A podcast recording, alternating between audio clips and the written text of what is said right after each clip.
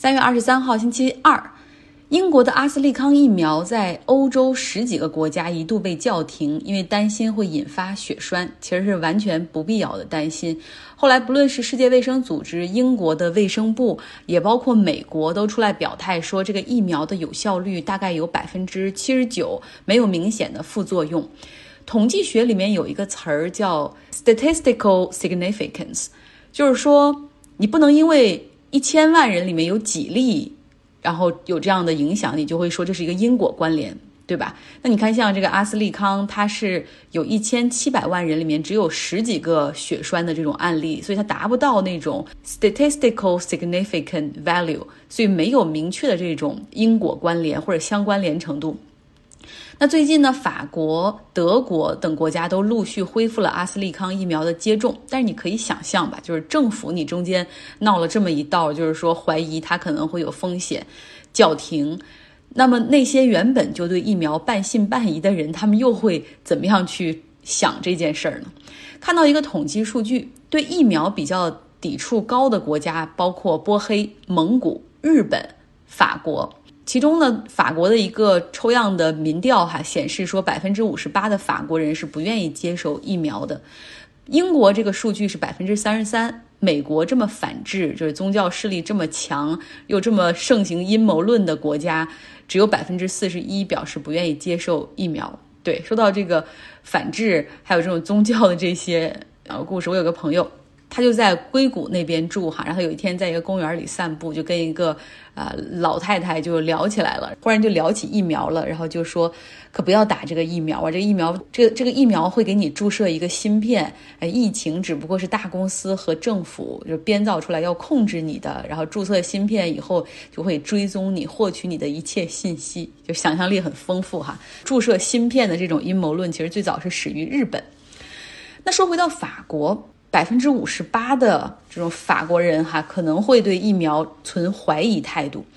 为什么会这么高？比美国还高？这法国是一个高中就要求所有人都必修哲学的一个国家。那你看，培养独立思考、逻辑能力，然后相信科学，那怎么会是这样的？我们来今天详细讲讲这个话题。话说，在法国一九五四年的时候，就第一次出现了有组织的反疫苗群体。但是你以为很早吗？其实英国早在那之前的一个世纪里就已经有这种反疫苗的组织在运营了，而且整个英语世界的国家在十九世纪末就有各种各样的反疫苗的活动。所以法国的反疫苗运动总体来说出现的还比较晚。要追溯到宗教方面呢，它也不像荷兰那种哈，就一直有一些比较保守的宗教势力是积极的反对疫苗的。看民族文化也不像德国的民族文化中就认为吃药治病可以被接受的哈，就是如果你用疫苗来代替药物，提前建好防御系统，就是大家好像普遍接受度在文化上是比较低的。那再说呢，也不像法国，也不像塞尔维亚、意大利那样哈，就是民间非常讨厌他们的政府，就是啥都要管，这种政府叫做 intrusive government。那法国呢？它是有一种左翼的气氛比较浓的国家。要知道，全世界第一个社会主义政权的尝试——巴黎公社，就是出现在法国。它民间是有那种反资本主义、反资本家的情绪是有的，所以有一些人是比较讨厌大的制药公司的。但是你懂的，就是左派往往又比较相信科学，也比较理性。真正让法国人开始对疫苗产生怀疑，是出现在九十年代。当时法国政府大力的推广乙肝疫苗，据媒体报道说，又连续出现了一些动脉硬化的病例。政府换届之后，新的卫生部长就马上叫停了乙肝疫苗的注射。虽然法国后来他们的卫生部进行了大量研究，并没有发现任何疫苗和动脉硬化之间的关联。但是科学研究往往给人们留不下什么印象哈，反倒是被媒体报道的那些啊动脉硬化的病例永远被记住了。另外，在八十年代末到九十年代，法国还出现了一起非常重大的医疗事故，当时政府的怠慢和隐瞒，就是引发了很多在公共卫生领域对政府的不信任。那件事儿呢，是法国的卫生部下属的生化实验室，他们早在八十年代中期就发现，哎，捐献这个血液库中其实感染了 HIV 的病毒，就是有人有了艾滋病，但是不知道去献血哈，整个这个血液库是被感染了。但政府当时行动非常缓慢，而且对外守口如瓶，而且还继续用这些血库里的血哈，去帮助一些像血友病的人进行输血治疗。大概到了三年之后，才决定暂停使用这些未经过 HIV 检测和消毒的血液。那期间呢，已经有一千二百多名血友病的患者，大概被输上这些感染的血液，最终导致三百多人死亡。而最让百姓恼火的就是整个赔偿机制和追责机制进行的也非常的缓慢。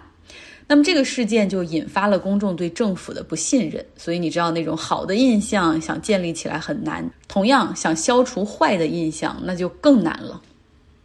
在二零零九年，当时是猪流感哈，WHO 世界卫生组织它推荐要打疫苗，法国当时只有百分之九的人接种，要知道瑞典的接种率达到了百分之六十五。那法国政府本来就面对着民间对他们很多的这种卫生、医疗卫生方面的不信任，对疫苗的这种迟疑的态度。他们在推广疫苗的时候还犯了两个致命的错误。第一个就是他推出了针对两个不同人群的不同的疫苗，一个是说叫普通大众款，另外一种呢是要给儿童和孕妇注射的。给大家的感觉就是，哦，看来这疫苗副作用不小啊，还得专门给儿童和孕妇搞一款。那另外一个失误呢，就是他在接种的计划中不允许家庭医生参与，都要在大医院来进行，所以就加重了那种怀疑的揣测。在 COVID-19 的时代，我们都知道疫苗在全球没有一个国家是要求公民强制注射的，法国也不例外，采取的是自愿接种的原则。那么这个时候就更需要增加公众对疫苗的信任，然后要提升这种你对疫苗以及免疫学的理解，哈。才能够真正更好的去推广疫苗，从而实现群体免疫。但是目前看来，这个路还挺漫长的。六十一岁的坦桑尼亚总统马古富利，他上周去世，今天他的葬礼在坦桑尼亚的首都达累斯萨拉姆举行。像南非、民主刚果、肯尼亚、津巴布韦、赞比亚等多个国家的总统都前去悼念哈，然后悼念的现场是在一个体育场里举行，就是戴口罩的人很少，社交距离也很难保持。六十一岁的马古富利，他最后一次露面是在今年二月末之后就三周没有了消息，在三月十七号的时候，官方宣布他因为心脏病发去世。他生前呢是一再淡化。COVID-19 的风险，然后并且一个劲儿的提出说这个检测是非常可疑的。他是一个比较虔诚的一个教徒哈，所以他也呼吁本国的五千多万居民面对所谓带引号的这种病毒哈，你只要祈祷三天就没事儿了。从去年五月份开始，坦桑尼亚就不再公布新增的疫情感染数字。马古富利呢，他对外国研制的疫苗也持谨慎的态度，并且。质疑说这疫苗怎么能这么快的研究出来呢？你看其他的疫苗都要花三到五年的时间研究出来，可能还有点不太安全。要么就是大制药厂为了捞一笔等等。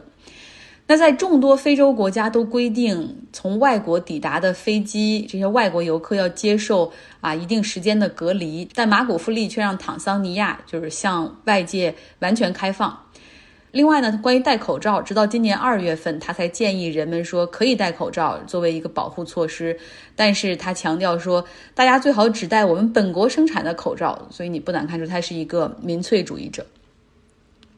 美国总统拜登正在酝酿一份三万亿美元的刺激计划，这其中涉及到基础设施建设、哈修桥修路、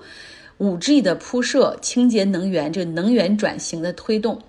那也有人会说啊，你刚发了一个一点九万亿的刺激，现在又来新一波刺激，美国你就这么印钱，难道不怕通货膨胀吗？这也是很多那些右派们的一些观点哈，认为小政府嘛，你不要搞出这么多的债务，也不要这么干预市场，你只会带来通胀，经济会垮。那明天的节目要给大家讲一个经济学家的一个专栏文章哈，就是说其实通胀并不可怕，滞胀哈 （stagflation） 才可怕。在今天的节目中，给大家介绍一个新朋友认识，他是来自美国马里兰州的雨婷同学。在刚刚过去的周末，美国有多个地方都举行了反对针对亚裔仇恨和歧视的示威游行活动。我们来听听雨婷的介绍。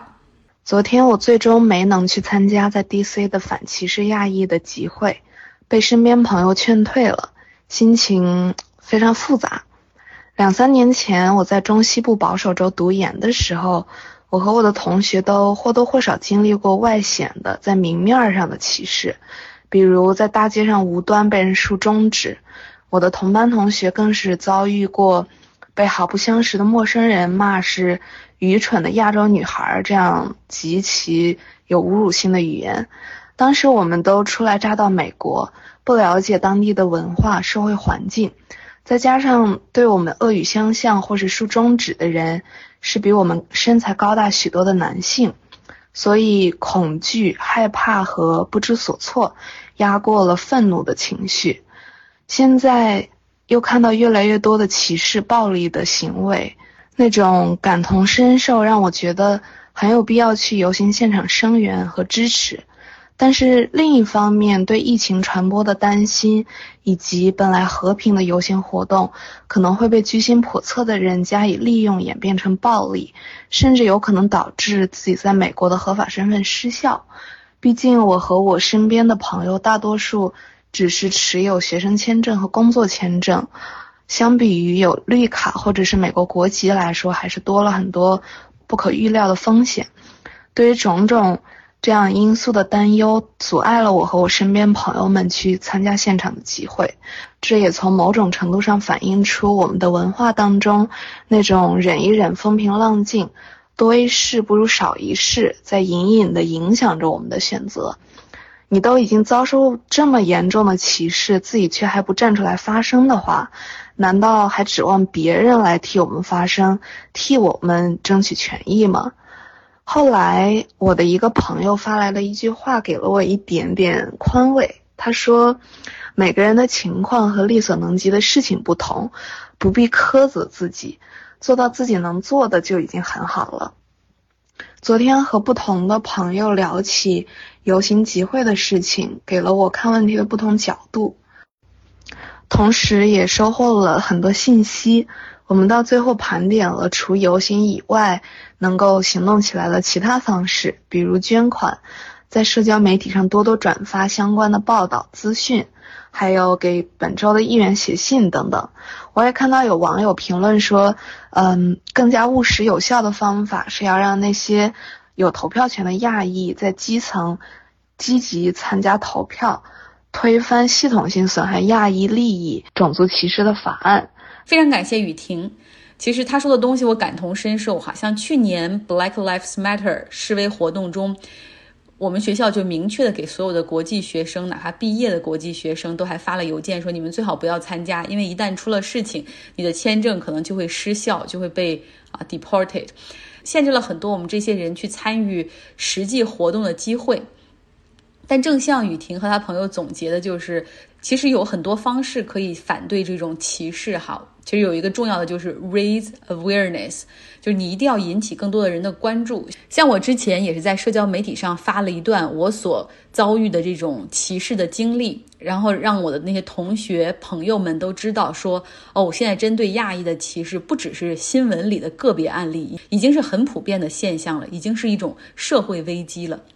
亚裔在美国经常会被叫成哑裔，你知道哑巴的哑，可能那种东方的文化，尤其是东亚的文化，就是不愿意把自己被歧视这件事儿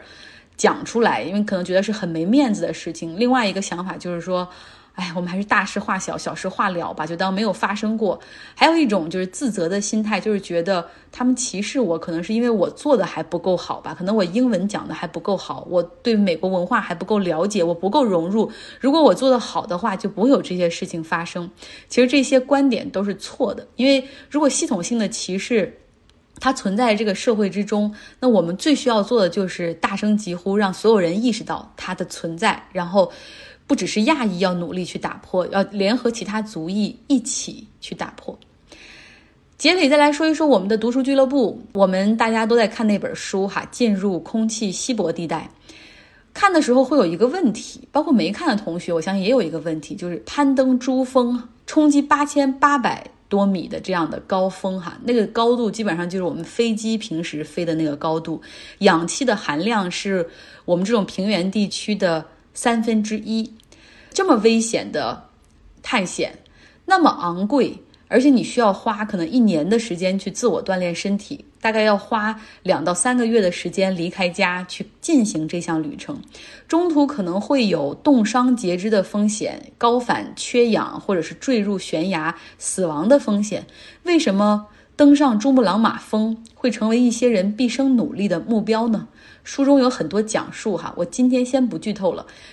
继续来听一些我们书友会朋友的自我介绍和分享。首先呢，目前我是在沈阳这边工作，然后平常的时候呢是，呃，没有什么太多的时间去看书，在想趁着这个机会，呃，和更多大家兴趣相投的人去学习，提升自己的这个眼界吧。我非常非常感谢咱们的奥姐哈，因为。呃，奥姐之前讲了很多的事情，在去年的我考 MBA 的这个初试的题目上，几乎都出现了这样的一些新闻啊，尤其是英语这块，自己水平不咋地，但是凭借着这些知识背景，弄得挺好的，最终的成绩。本周六的话，可周天可能要准备复试了。我是一个北漂的广东人，我自己是一个买书如山倒，读书如抽丝的人，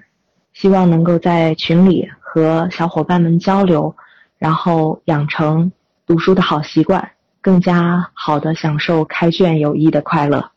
其实关于读书这件事，最早是起源在我大学的时候，有一名导师的启蒙，呃，让我觉得读书是一件非常神圣的事情。它可以通过读书和许许多多思想丰富并且有趣的灵魂进行碰撞。所以从前呢，我是更青睐于。一些思想丰富的，尤其是一些年长的这个作者的散文，比如说像是史铁生的《病隙笔记》，杨绛在百岁高龄写到的《走到人生边上》，包括蒙恬随笔等等。当然也会涉猎一些其他的读书，这是第一个原因。第二个是和我的自身性格有关系，我是一个非常讨厌一成不变生活的人。我希望我未来的生活是向好的，并且是不可预测的，而读书能给我这样越走越远的勇气和底气。